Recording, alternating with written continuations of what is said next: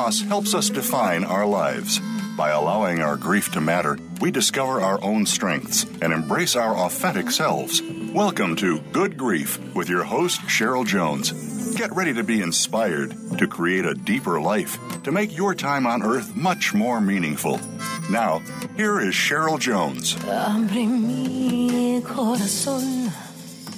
Hello, I'm your host, Cheryl Jones, and I want to welcome you to Good Grief, where we talk each week about the transformations that can come from loss. Today I'm welcoming Emily Thoreau Threatt. Emily's the author of Loving and Living Your Way Through Grief, a comprehensive guide to reclaiming and cultivating joy and carrying on in the face of loss. Having gone through the experience of two husbands dying, as well as the deaths of her father, mother, sister, many family members and friends, Emily has much experience in the grieving process and has learned to face life with love, optimism, and joy. Her mission is to comfort and support those dealing with grief and loss, focusing on positivity. She earned a master, master's degree in English with a concentration in writing, which led her to her career teaching writing at the university level. So she naturally turned to writing to deal with her grief. She also is teaching those dealing with loss how to use writing to deal with their grief. When she's not writing, you can find her in her garden creating art and walking on the beach. Welcome, Emily. Aloha. It's nice to be here. Aloha. Um, you're uh, I, have I've had homesick sickness for Hawaii in this oh, pandemic time because I, I, my honeymoon happened there in my my second um, marriage. Uh, I took there to we went there to heal my daughter after a traumatic school experience. We, you know, it's been a big place for us, so it's nice to think of of you over there in Hawaii. oh, thank you. It's it's been a really good place to be for the pandemic because it, it's so peaceful and, and beautiful and it's such a loving place. I'm I'm happy to be here. So let's let's dive right in. Um, you've had a tremendous amount of experience with grief, and one thing that really stood out in your book, um, which I resonate with so much, is how um, how we keep evolving in relationship to grief um, that the experience we have one time is not the same as we have the next time. And there, I don't believe it goes in a straight line necessarily, but I do believe I, for instance, have so much more resiliency around loss than I had earlier in my life um, from navigating it, you know, from experience, I guess. And it seems that maybe that's true of you. So, can you talk a bit about kind of the evolution of your relationship to mourning, and um, we'll start there. Okay. Uh, it has changed for me. I like how you described it, and is it not being a straight line and it's not being predictable, really. No matter how much experience you've had with grief, the next grief is going to be different than the one before. Sure. So it it uh, it does change quite a bit, and depending on how close you were to the person and the circumstances of the death, it's going to be very different. For instance, if you have a, an elderly parent or grandparent who has been eh, had a good life and they're they're dealing with some painful issues and it just is wonderful them to have the opportunity to go on that feels a lot different. It's it's it can be almost a sense of relief while while missing the person. You're grateful that they don't have to be in pain anymore. But if you're with someone like in the case of both of my husbands, where right up until the last, we were able to have wonderful, heartfelt conversations and, and we're very close to each other. And that allowed me to, or what happened was I missed them terribly when they left. Um, it it just as much as I knew it was coming, it just didn't seem real until it happened. Mm. Mm. And uh, I had kind of a different belief system from one husband to the next. And Ron, who who most recently passed, um, taught me to really live in the moment, and that's what we did together. And our our time together was so valuable. So after the the initial um, when, whenever someone goes, you're going to have an initial period of being kind of blank, kind of alone, uh, often very sad, often very teary, not being able to hear what other people say to you or to make decisions for yourself.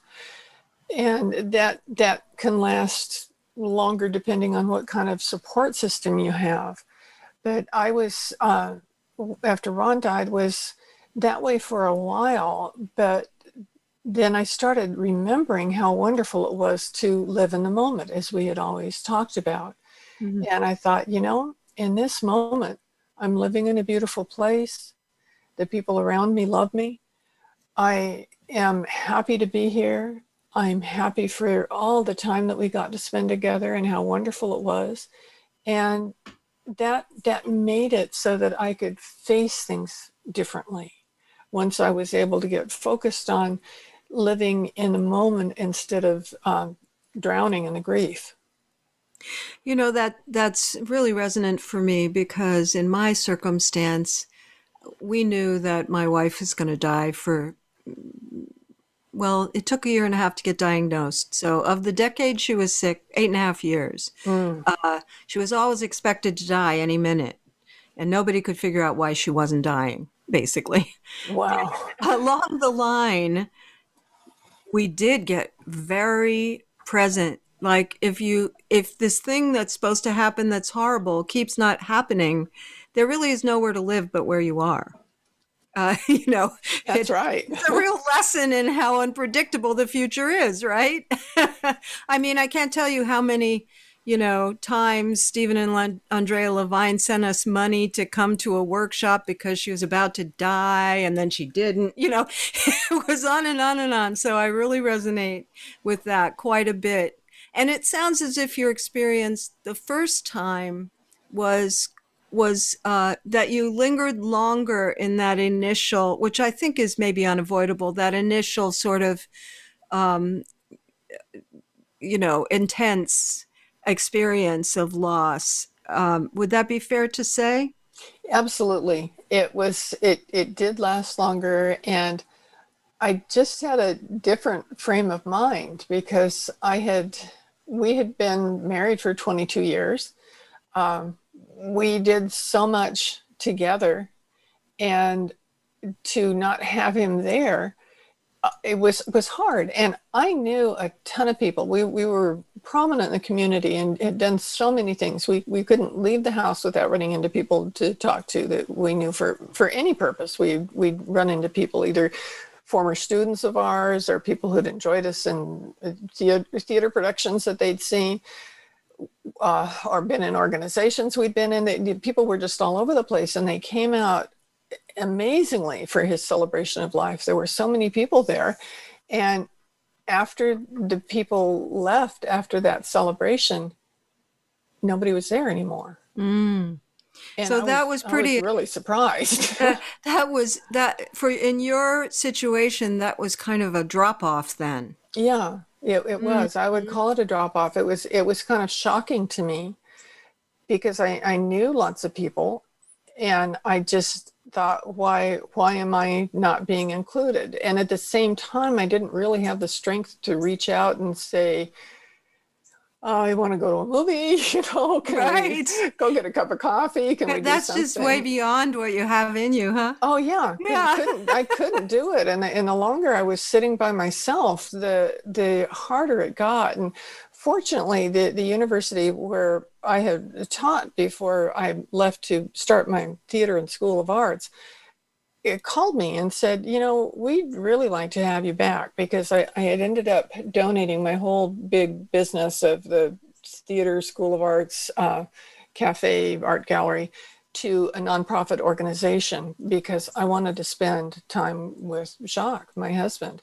Mm-hmm. Um, I was spending so much time either at his hospital bedside or taking care of him when he was home, and I just couldn't do that and run a business at the same time. And fortunately, this this nonprofit accepted the whole thing and, and said that they would take good care of it. And that gave me a lot of relief, but it also pulled me away from a lot of people because that meant for two years, with the exception of going to the doctor's office, we weren't really seeing anybody.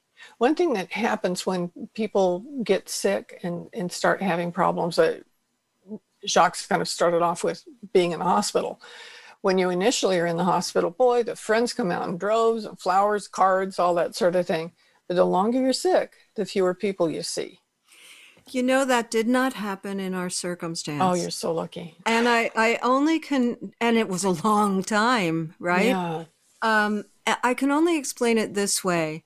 Um, my first wife was a tremendous force, and she was determined that I would get to be her partner and I wouldn't have to be alone in taking care of her body. And we also had kids.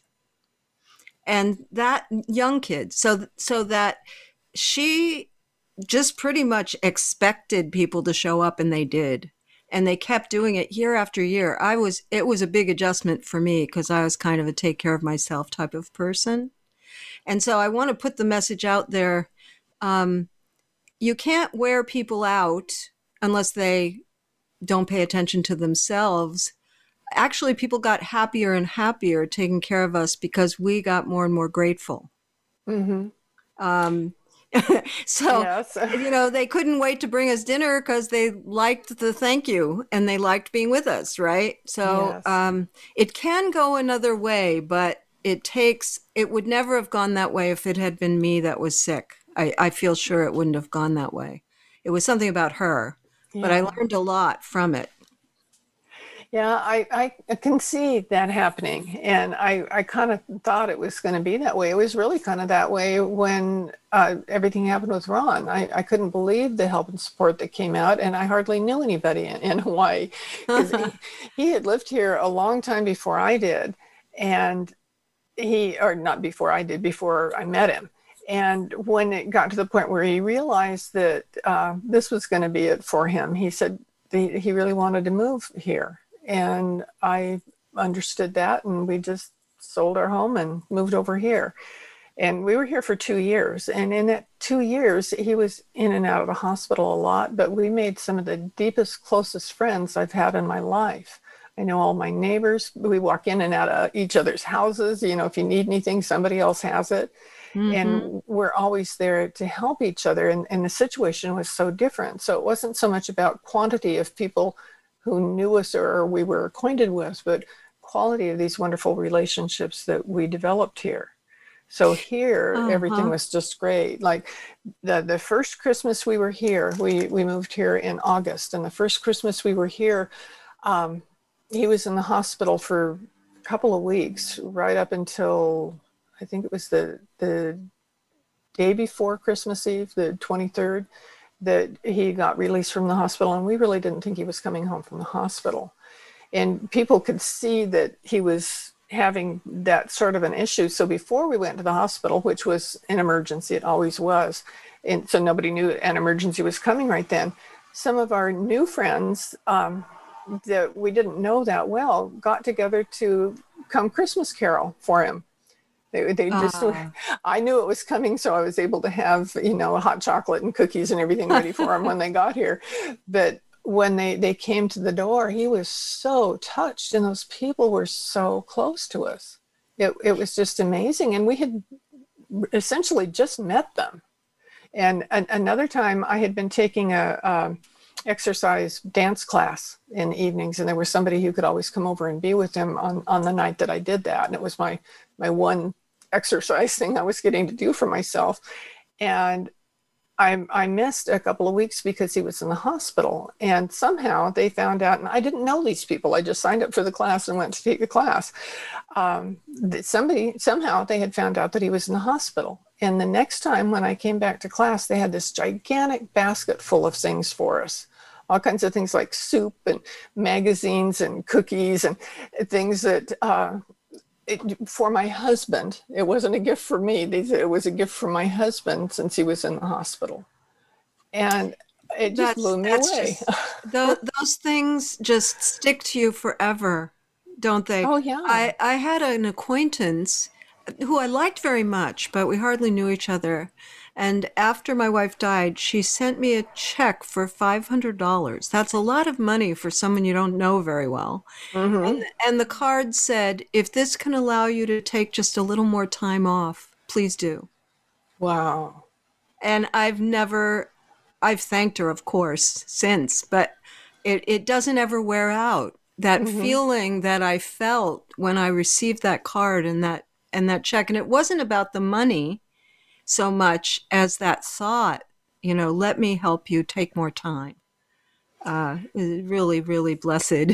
Oh yeah, experience. It's, it's, it's wonderful, and the the thing that it did for me was really have me realize when when I was starting to come out of my fog, I need to do something for other people. I want to help them feel the love I've been feeling through this process. Mm. And, and that leads us to your book. Um, mm-hmm. Just before the break, can you read that one little paragraph? Because it kind of captures um, that sense of now wanting to help. Okay, I had that up. And eh, then... Would you like me to read it? Because I yeah, if, if you could, that would be great. I, I know. I did have it up, but then I had the challenge. No, I know. That's what happens. I know what this poignant moment of loss feels like from my own personal experiences of losing many loved ones and dealing with other kinds of losses over the years. Uh, I just want to comment. Thank you for for including all losses in your book, not mm-hmm. just death, because that's really important to me too. These experiences have led me to becoming a guide for others who need support on their journey as they start to live again and become open to loving and living again. Oh, yes. And you know that that is sort of uh I feel that in a way um early on with my wife is when I wasn't living. Mm-hmm. Uh, in my grief, I felt incredibly alive, but that was due to practice, uh, accepting my discomfort, accepting my negative internal experiences. It's helped me a lot in the pandemic, too, to be honest. Um, yes. Um, you know, the ability to just say, oh, this is what's happening. How do I need to respond? what do I need here? Yes. Uh, so let's take a break and we'll come back to that after the break. Listeners, you can find links to my website and social media at the Good Grief page at Voice America. And to find Emily Thoreau and Thoreau Threatt and her book, you can go to loving and living your way through grief.com. Be back soon.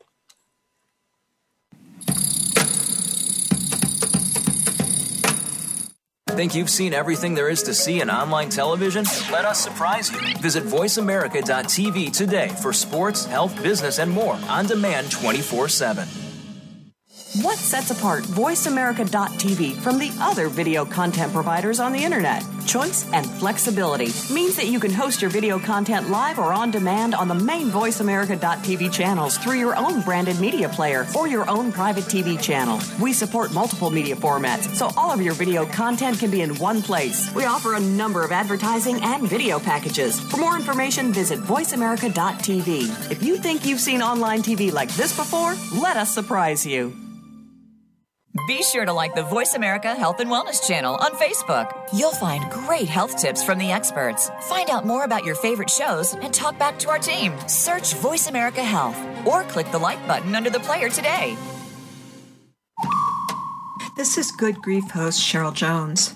Whether you're in grief, crisis, deep loss, or transition, working with the right therapist can move you forward like nothing else. That's why I'm happy to be sponsoring BetterHelp.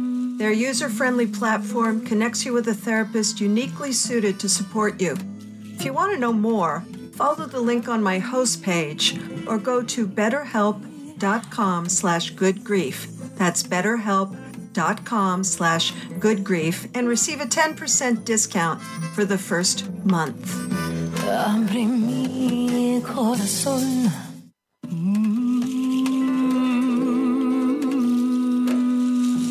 Listening to Good Grief with Cheryl Jones.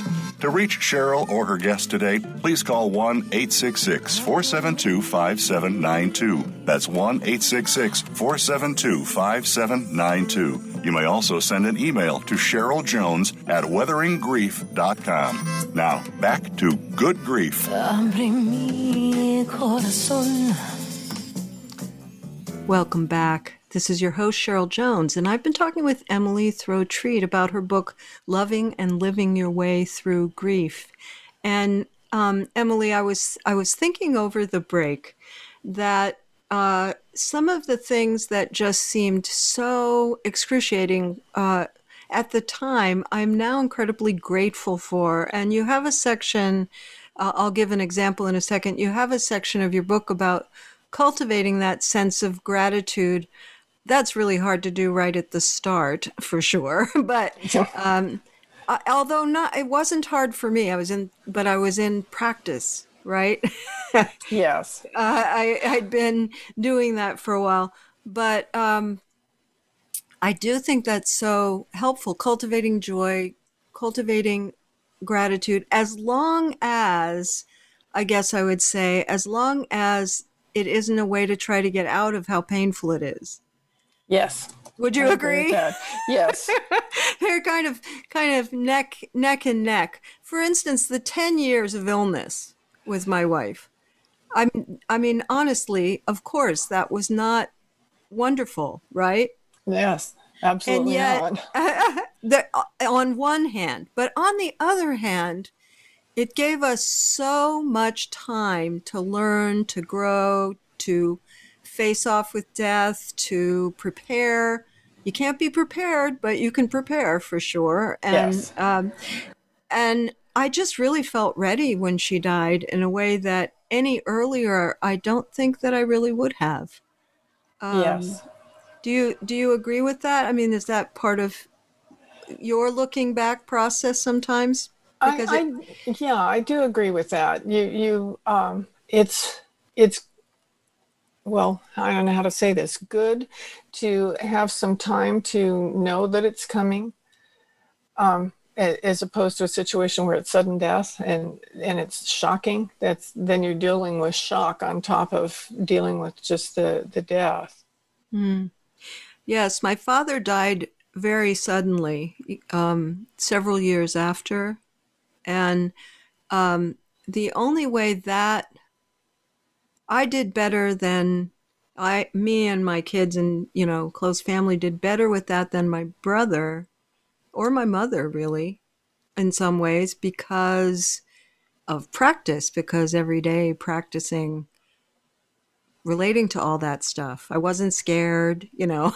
Yes. Did some things that were I I was very intent on just showing up to say goodbye to him, even though he was unconscious. You know, so um, if that had happened first, I think it would have just slapped me around a whole bunch more.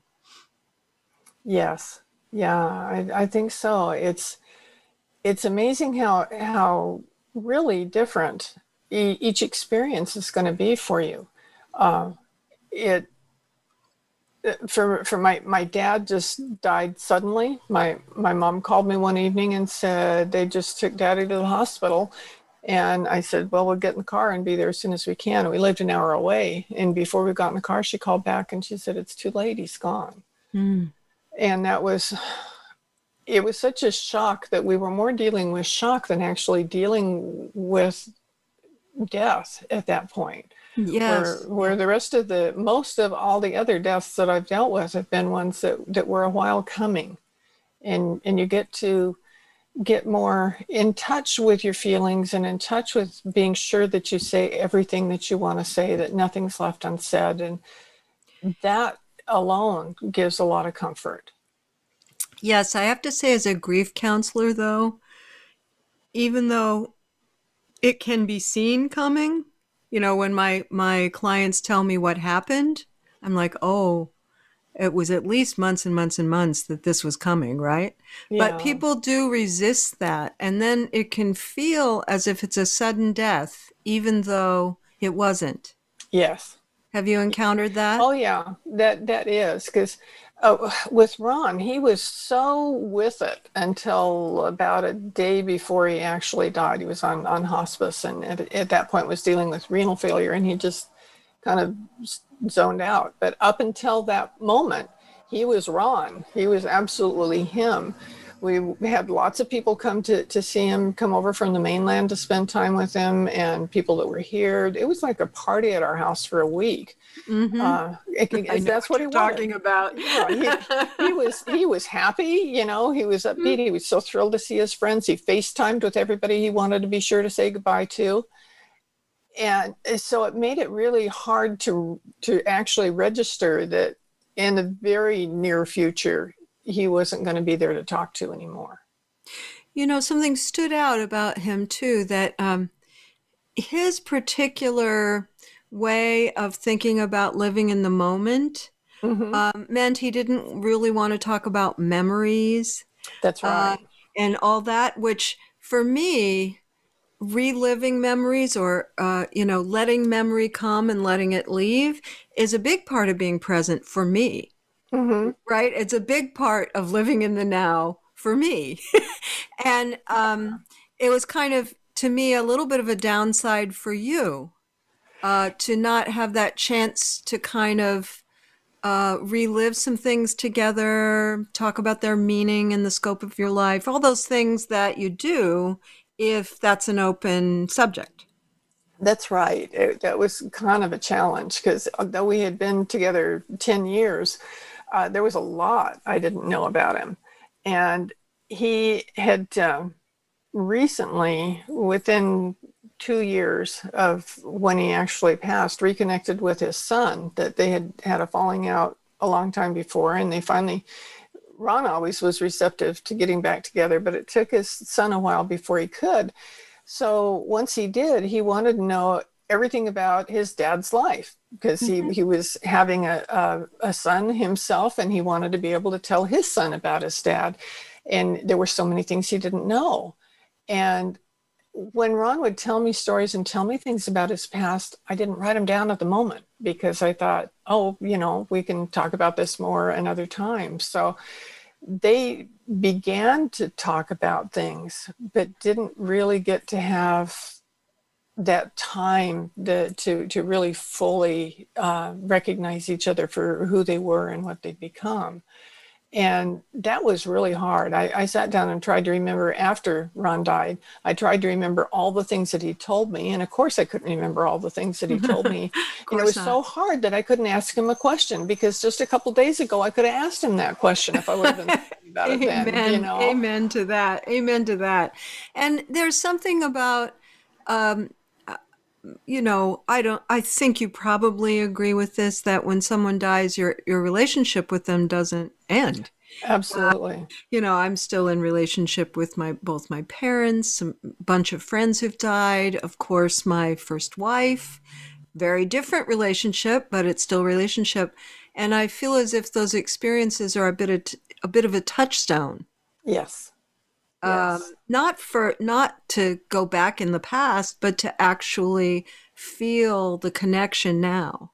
Yes. Do you feel yeah. that way as well? I do. I do. And and I see that different people have have different capacities to deal with that. And that's why with uh, with the writing through grief that that I do with people, sometimes they're just really focused on writing their memories so they won't forget them. They've got to get those down. Mm-hmm. And then other people don't want to focus there. They want to focus on okay, what do I do now? Where yes. am I now? and we could agree whatever whatever you feel compelled to do is probably right that's right. That's what i always important you know it's, it's their show you know exactly. i always encourage them to do what what they need to to do for themselves. Exactly. Would you like to share a little more from the book? I can read it or you can. Uh i the, I think i'm oh wait a second. Maybe well i may have found it. Um uh, just a second. Okay, no, that's not it. Uh, maybe, maybe yeah, and, go ahead and share it. I'm so sorry. yeah, we won't leave the blank. I'll just go ahead and read it. The best laid plans, huh? Uh, yes. this, this book is an expression of the journey of starting the process of feeling alive again by taking steps to open a new gateway to new living and loving. I wrote this book to encourage you to embrace the process of learning how to start living again and welcoming sustained moments of joy while knowing that you are loved and supported. I am here for you and the whole tribe of others around the world who find themselves in a place of sorrow, a place that no one asks for or wants to be. By approaching this process with an open heart and open arms, we can all learn, love, share, and be the best that we can be. My goal with this book is to meet you where you are and support you on your journey, knowing that everything can only get better from here. Reading the stories in this book and doing the practices that most resonate for you will enable you to be supported as you actively seek a new way of being in the world. And that really is what it is. It's a new life. Yes. And I would I would say for me that's even true you know, obviously the the biggest transition point for me was when my first wife died, but but every loss has that impact. Uh, I don't feel I am who I was before the pandemic loss. Absolutely. Uh, I've I've I've changed. I've grown. Some I've learned something in there, for sure. You too. Absolutely. I, I think the pandemic has changed the world. It's it's Ah, not just us. Uh, we look, or I look at things differently now. Things that we never thought, things that seemed like they were important, just aren't. You know. And- oh, that is so true. yeah. And I'm I'm really saying uh, that I I want to be in or deal with things that are important, and and the rest of it I don't I don't have to pay attention to anymore. Hmm. And the and the ability to surrender to that is a is a real dividing line for uh, you know people who've struggled terribly and people who've weathered it a little better. In my because I obviously work with a lot of people. I'm a practicing therapist, and there's a real range. And the the people who are better able to surrender to whatever's happening in the moment have have done a lot better overall. Um, yes. Experience we'd never want to have that we're glad we do, I guess. yes. Yeah, that's that's for sure. Uh, I want to ask you. Oh, go ahead. no, okay, it's fine. Go ahead. Um, I want to ask you. So, uh, one thing that happened, you know, I don't get the chance to um, speak with someone who lost a spouse and then married again too often. It's happened on the show, but um, I, I always take advantage of it. honestly, when it happens. And of course, then you have an experience I haven't had, uh, which is to then have your second husband die. Um, I my wife is still alive and in the other room, um, but um, I felt that when I opened up to relationship again, um, there were some inherent things I had to go through uh, about being so infinitely clear that people die. Mm-hmm.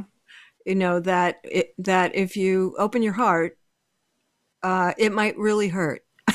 you know, That's right. um, and opening in that way. And I wondered what that was like for you when you fell in love with Ron. What was that transition point um, like for you? Because I know you said you didn't you didn't plan to do that. Um, I sort of my first wife had basically told me I had to do that, um, which I was very mad about. But it Yeah. turned out, you know. I can understand that. yeah but but then i was kind of it was very good to have that permission right Mm-hmm. um, that was never a part of the the struggle for me is would she want me to or you know no she did. Um, but i wondered what it was like for you when not not thinking that you would remarry ever and then falling in love again. What did you what did you face there? It it was challenging because I, I I really didn't think it was going to happen. I I didn't get permission like you did because Jacques, as brilliant as he was, and an ethicist and just very very brilliant person, didn't realize he was dying until about an hour before he died. He always thought doesn't was- give you much time to say much does it no, because he he really thought that all the the surgeries, the time in the hospital, the going to dialysis. He thought all of those things were to, to make him better. You go to the doctor to get well. And it just finally dawned on him about an hour before he died. He, he and I knew that because he said, Am I ever going to get better? And I had to be honest with him because we always were honest with each other. And I, I said no. And it was like giving him permission to go. Within an hour, he was gone. Mm-hmm. So I, I really didn't think about being with anybody or dating. It just didn't feel right. I thought that's that's a part of my life that's over, and I'm going to move on with whatever else is happening. And then I had a friend contact me or we, we ran into each other and she said well are you dating again i said uh, no are you crazy? Yeah. And she said well you've got to go on match.com and this is a, a woman who i knew who had had uh, who, she'd been engaged a couple of times and her fiance had died. And she hadn't been married. And i said so are you on match.com she said uh, well no that's different. And we're talking about you. And i said no i'm i'm you know, I'm about as interested in going on match.com as you are. Well, she, she badgered me about it. It was like every time I saw her, she goes, Well, have you gone match.com yet? And I thought, There's a reason. After I heard it a few times, there's a reason she's saying this. And so I, I sat down and I wrote a list and I said, okay, this list is going to be an inco- impossible list because nobody is going to be all these things. But if I ever was to even go out with somebody again, he had to have all these qualifications. Mm-hmm. and so I thought, I'll, I'll just look. So I went on Match.com. I put my my introduction in, which kind of reflected the the uh, things that I had on my list, but that wasn't specific. And within a couple of hours, Ron contacted me, and I looked at his introduction and went down the list, and he met every single one of the things on the list, every single one. You know, I so, laughed in the middle of that Emily, because um, both my second wife and I had lists. Oh. Uh, and hers was two pages single spaced. Wow. because she had never been specific enough. Uh-huh. right. So, and, and, um, I met, I, I, I, it was me. I mean, every single thing except for one, which is makes me coffee in the morning. I didn't drink coffee at the time, but it was learnable to make mm-hmm. coffee, right? yeah. and and mine was one sentence, which was "Send me the perfect partner." Uh. but it worked out in both directions. So it, uh, remembering that was making me laugh. yeah, it, it was it was quite quite an experience, and it it for me it, it turned a couple things turned out. It turned out that this uh, my friend had uh, gone to college with Ron at UCLA in the early 70s. The same friend who kept trying mm-hmm. to push you and she really... had no idea. And so that was that was really interesting. And and i ran into her on, on campus one day. We were both uh, teaching there. And she said well did you go on match.com i said yes i did. And i said and i think i found the one. And she goes you did? I said yeah you want to see his picture? And i said and she said yes. So i get out his picture and show it to him. And she gets this really strange look on her face. And i thought oh no. You know? She's seen something wrong. yeah, something. she said he's my minister Oh my gosh, incredible. Let's take another break and we'll come back and with these happy serendipities, you know, in a, in a minute. Time for our second break. So, listeners, you can go to my website, weatheringgrief.com, two, two G's, the Good Grief host page, or to find Emily Threatt, you can go to lovingandlivingyourwaythroughgrief.com. Back after the break. Become our friend on Facebook. Post your thoughts about our shows and network on our timeline. Visit facebook.com forward slash voice America. Healthcare has been a major part of news stories today, with one thing that has been consistent inconsistency. Both healthcare providers and patients have to work around and get used to a constantly changing set of rules and issues. Nurses have historically been left out of this decision making. Listen to Once a Nurse, Always a Nurse, exploring the world of nursing with host Leanne Meyer. Health professionals, we invite you to share your ideas and experiences while listening to experts in various areas of nursing. Listen Mondays at 1 p.m. Eastern, 10 a.m. Pacific on Voice America Health and Wellness. Opinions, options, answers. You're listening to Voice America Health and Wellness.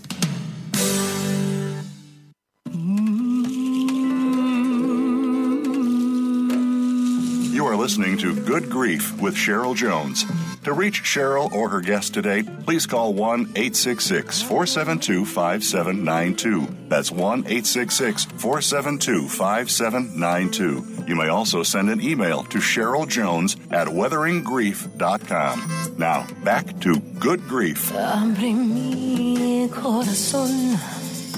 Welcome back. I've been talking with Emily Thoreau Threatt about her book, Loving and Living Your Way Through Grief. And, and Emily, I wanted to make sure this last um, period of time on the show, I'm really enjoying talking with you about all these experiences we have in common. But I do also want to talk about um, kind of the, the structure of the book, which uh, each chapter is a specific suggestion of something to try in grief and some ways to try it. Of course, um, a lot of them involve writing because you're a writer, and uh, writing can be so helpful for people.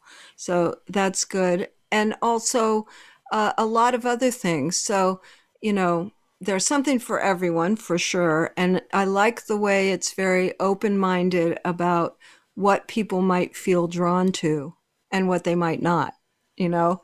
Um, but I wonder if there were things in all of those qualities that were especially helpful for you other than writing which is an obvious one because you teach writing you you know you are a writer so that would come easily to hand. But were there other things that seemed to be especially powerful in your own grief Yes, uh, there there were a few actually. I could I could talk for a while on this subject.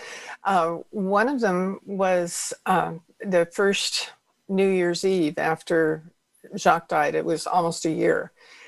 I thought I can't stay like this. I have to figure out what it is I'm supposed to do and and figure out you know what my life is supposed to be like now. And and I just wanted some guidance on how to do that. And instead of writing new year's resolutions what came to me was to accept invitations.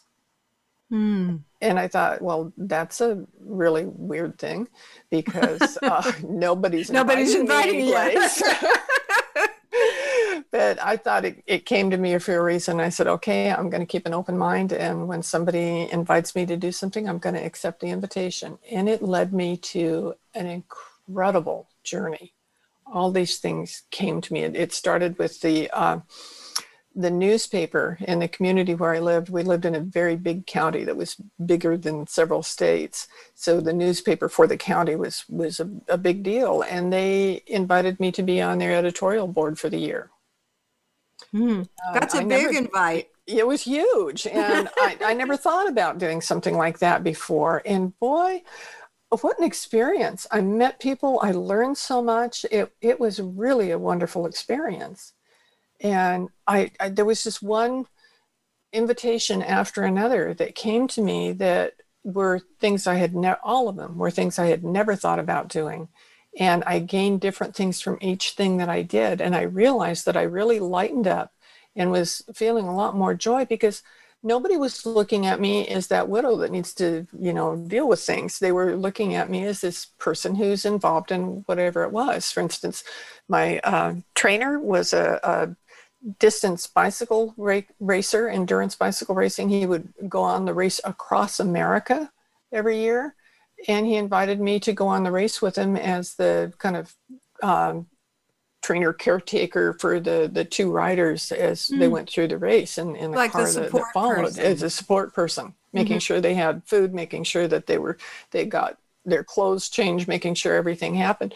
It was an amazing experience. I, I wasn't an athlete, I wasn't into things like that, but boy, I, I saw the country in such a different light going that, that slow across the country. And I was invited to, to go with the same friend that told me about Match.com. She invited me to go to South Africa with her and mm. I did, and that was amazing. And then the County Film Commission called me and asked me if I would put together a film festival for them. Well, I'd never thought about doing anything like that before. I wasn't into film, I was into theater, and he thought because of my background in theater that I'd be really good at it. And it was, it was, it, it was things like that, one after another after another. So the, That's the, so just the interesting. process of being open and Yeah. saying yes was a miracle. And also, there's something underneath that, which is that um, I've I've noticed I've now interviewed maybe 400 people in the last eight years. Get uh, listeners go listen to all of them if you'd like you Yes. know, on, my, on my page. But um, something that I think is very common is this sense of something coming to you that then Mhm. leads you. And, uh, you know, for me, what led to this show was a thought I want to take my message to a broader audience, but it wasn't something I felt like I thought in my mind. Hmm It kind of came to me. And that that came to you, accept invitations. It wasn't logical necessarily. Not at all. and but you just went with it and what's what's to be afraid of like why not go with the things that come to us that seem powerful right um, and that led to so much for you and of course ultimately to your book but another another experience like that and i i'd love to share this part of your book that's about it um, is this is writing to your friend lori and then realizing that what you were sharing with her could become a book, which it now has. Um, let me let me read that part.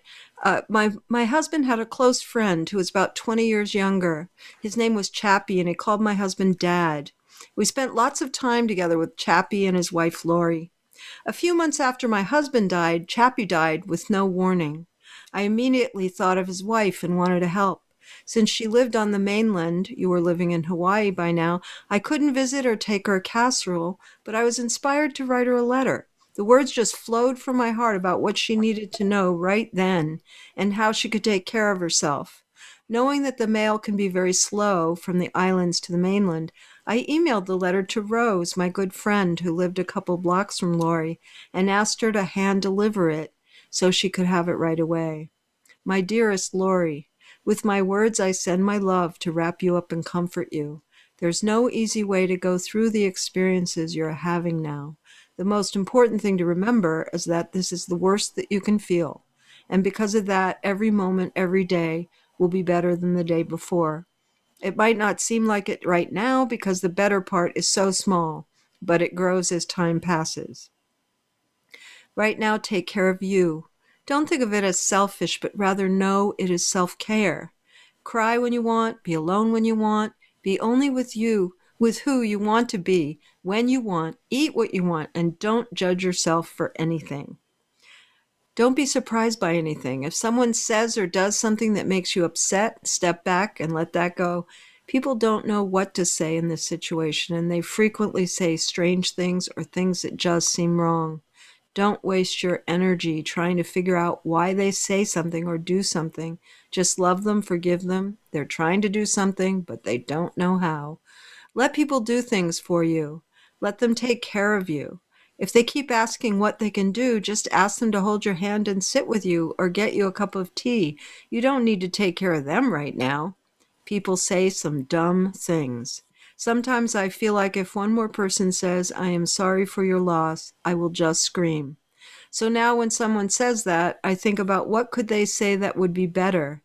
I know I will never say that, and I know that it is never spoken with malice.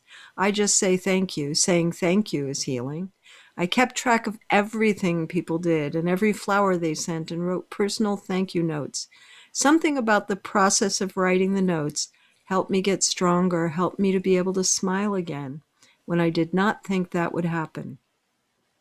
I also got a journal just for letters to Ron. I write him whatever I need to, whatever I need to. I can miss him, I can crave him, I can be really angry at him, doesn't matter. What does matter is that I am expressing how I feel at that moment, and everything I feel and that you feel is okay. The more I write about something, the less it weighs on me. Keeping things inside just causes stress and all that comes along with that. Expressing myself is like letting go of a deep breath of air. There are lots of things now that I don't have to keep writing about, and that feels really good. I've also established a daily meditation practice. It takes different forms all the time. Sometimes it's a walk, sometimes it's sitting outside where it's beautiful, sometimes it is just being still. This allows me to reboot and refresh. I highly recommend it. And your dear daughters, just love them. Listen to them without ju- judgment. They may say some strange things, and that's okay. Just love them. If you can, spend some time sitting with them. They may be really angry in addition to being really sad, and they have a right to be. No one wants to never be able to be with their father again. Just love him, hold them, let them know you hear them. I'm always here for you. I've had way too much experience with this, that statement, and I would love to use that experience to help you in any way I can. My love always, Emily. I have to I have to spend a minute with the dumb things people say. I thought your uh, your suggestion about that uh, that was actually for the people that might say dumb things was was very um, very good, which is say something about the person. Mm-hmm. Uh, because I I feel always in deaths people get disappeared. Yes. Um, That's you true. know, absolutely. And, I mean, still, 25 years later, um, when someone refers to my first wife in in an appreciative way, a loving way, uh, some experience they had with her that is meaningful to them, it feels so good. There, it's never a mistake with me to bring her up. Yes. Um, so that that resonated for me. But I also, uh, I know that things that feel good to one person don't to another, and so in a way, it's also for those people who are afraid of doing it wrong to take a chance. mm-hmm. um, because you could get it wrong. Uh, we're we're all different about what's comforting and and what's not. You know, Um, as as long as you're being kind, and and people will think they're they're being kind by saying I'm sorry for your loss, but what what that comes across is is something dismissive, that they feel like they're obligated to say something, and so they say that so they can get on to the next thing that they needed to say. Yes, and, And- I've I've also noticed over time if someone people still say that to me when they find out my wife Yeah. died 25 years ago, you know, and I'm like, well, thank you. but not quite in that same space about it after 25 Yes. years. But um it matters how a person says it, I've That's noticed. right. um, are they saying it out of an understanding of what loss feels like? Yes. Because you can tell it in, in a person's voice. yes. Um, so it's more. Uh, I had a guest once, and she, her mother and her and her baby died within a year, Oh, and um, she had a friend who said she got a lot of that. Everybody does, but but one person said, "I've been trying to imagine." Instead of saying, "I can't imagine," mm-hmm. she said, "I I've been trying to imagine what it must be like for you. And she found that comforting. I would have too, but then I mentioned that with another guest, and she, she said that was the last thing she would have wanted to hear. so, Wow. you know, we're all different. Take a chance, right? That's right. That's right. And, and it say something. That's the Say big deal. something. Even And- say, I don't know what the heck to say. Yeah, you can say that, or you can say, you know, I'm here for you. I would be happy to just sit and listen to you, or sit and hold your hand and be quiet. But I know that that I care for you and and that I'm here, and Yes. th- that can be so comforting. and also offering something specific. Let me come over and mow your lawn, you know? Yes. can be really great. Yeah. Yeah. Emily, I've really enjoyed our conversation. We've run out of time. Thanks for being with me. Thank you very much for having me. And go to find Emily at lovingandlivingyourwaythroughgrief.com. Next week, I'll have Cheryl Crowder for the third time. This is her third book. We'll be talking about her husband's death, her grief, and her memoir, Odyssey of Ashes. This has been Good Grief with Cheryl Jones. I look forward to being with you again next week for another meaningful conversation. Thank you so much for joining us for Good Grief. Please come back next Wednesday at 5 p.m. Eastern Time, 2 p.m. Pacific Time for another edition featuring your host, Cheryl Jones, on the Voice America Health and Wellness Channel. Have a meaningful week.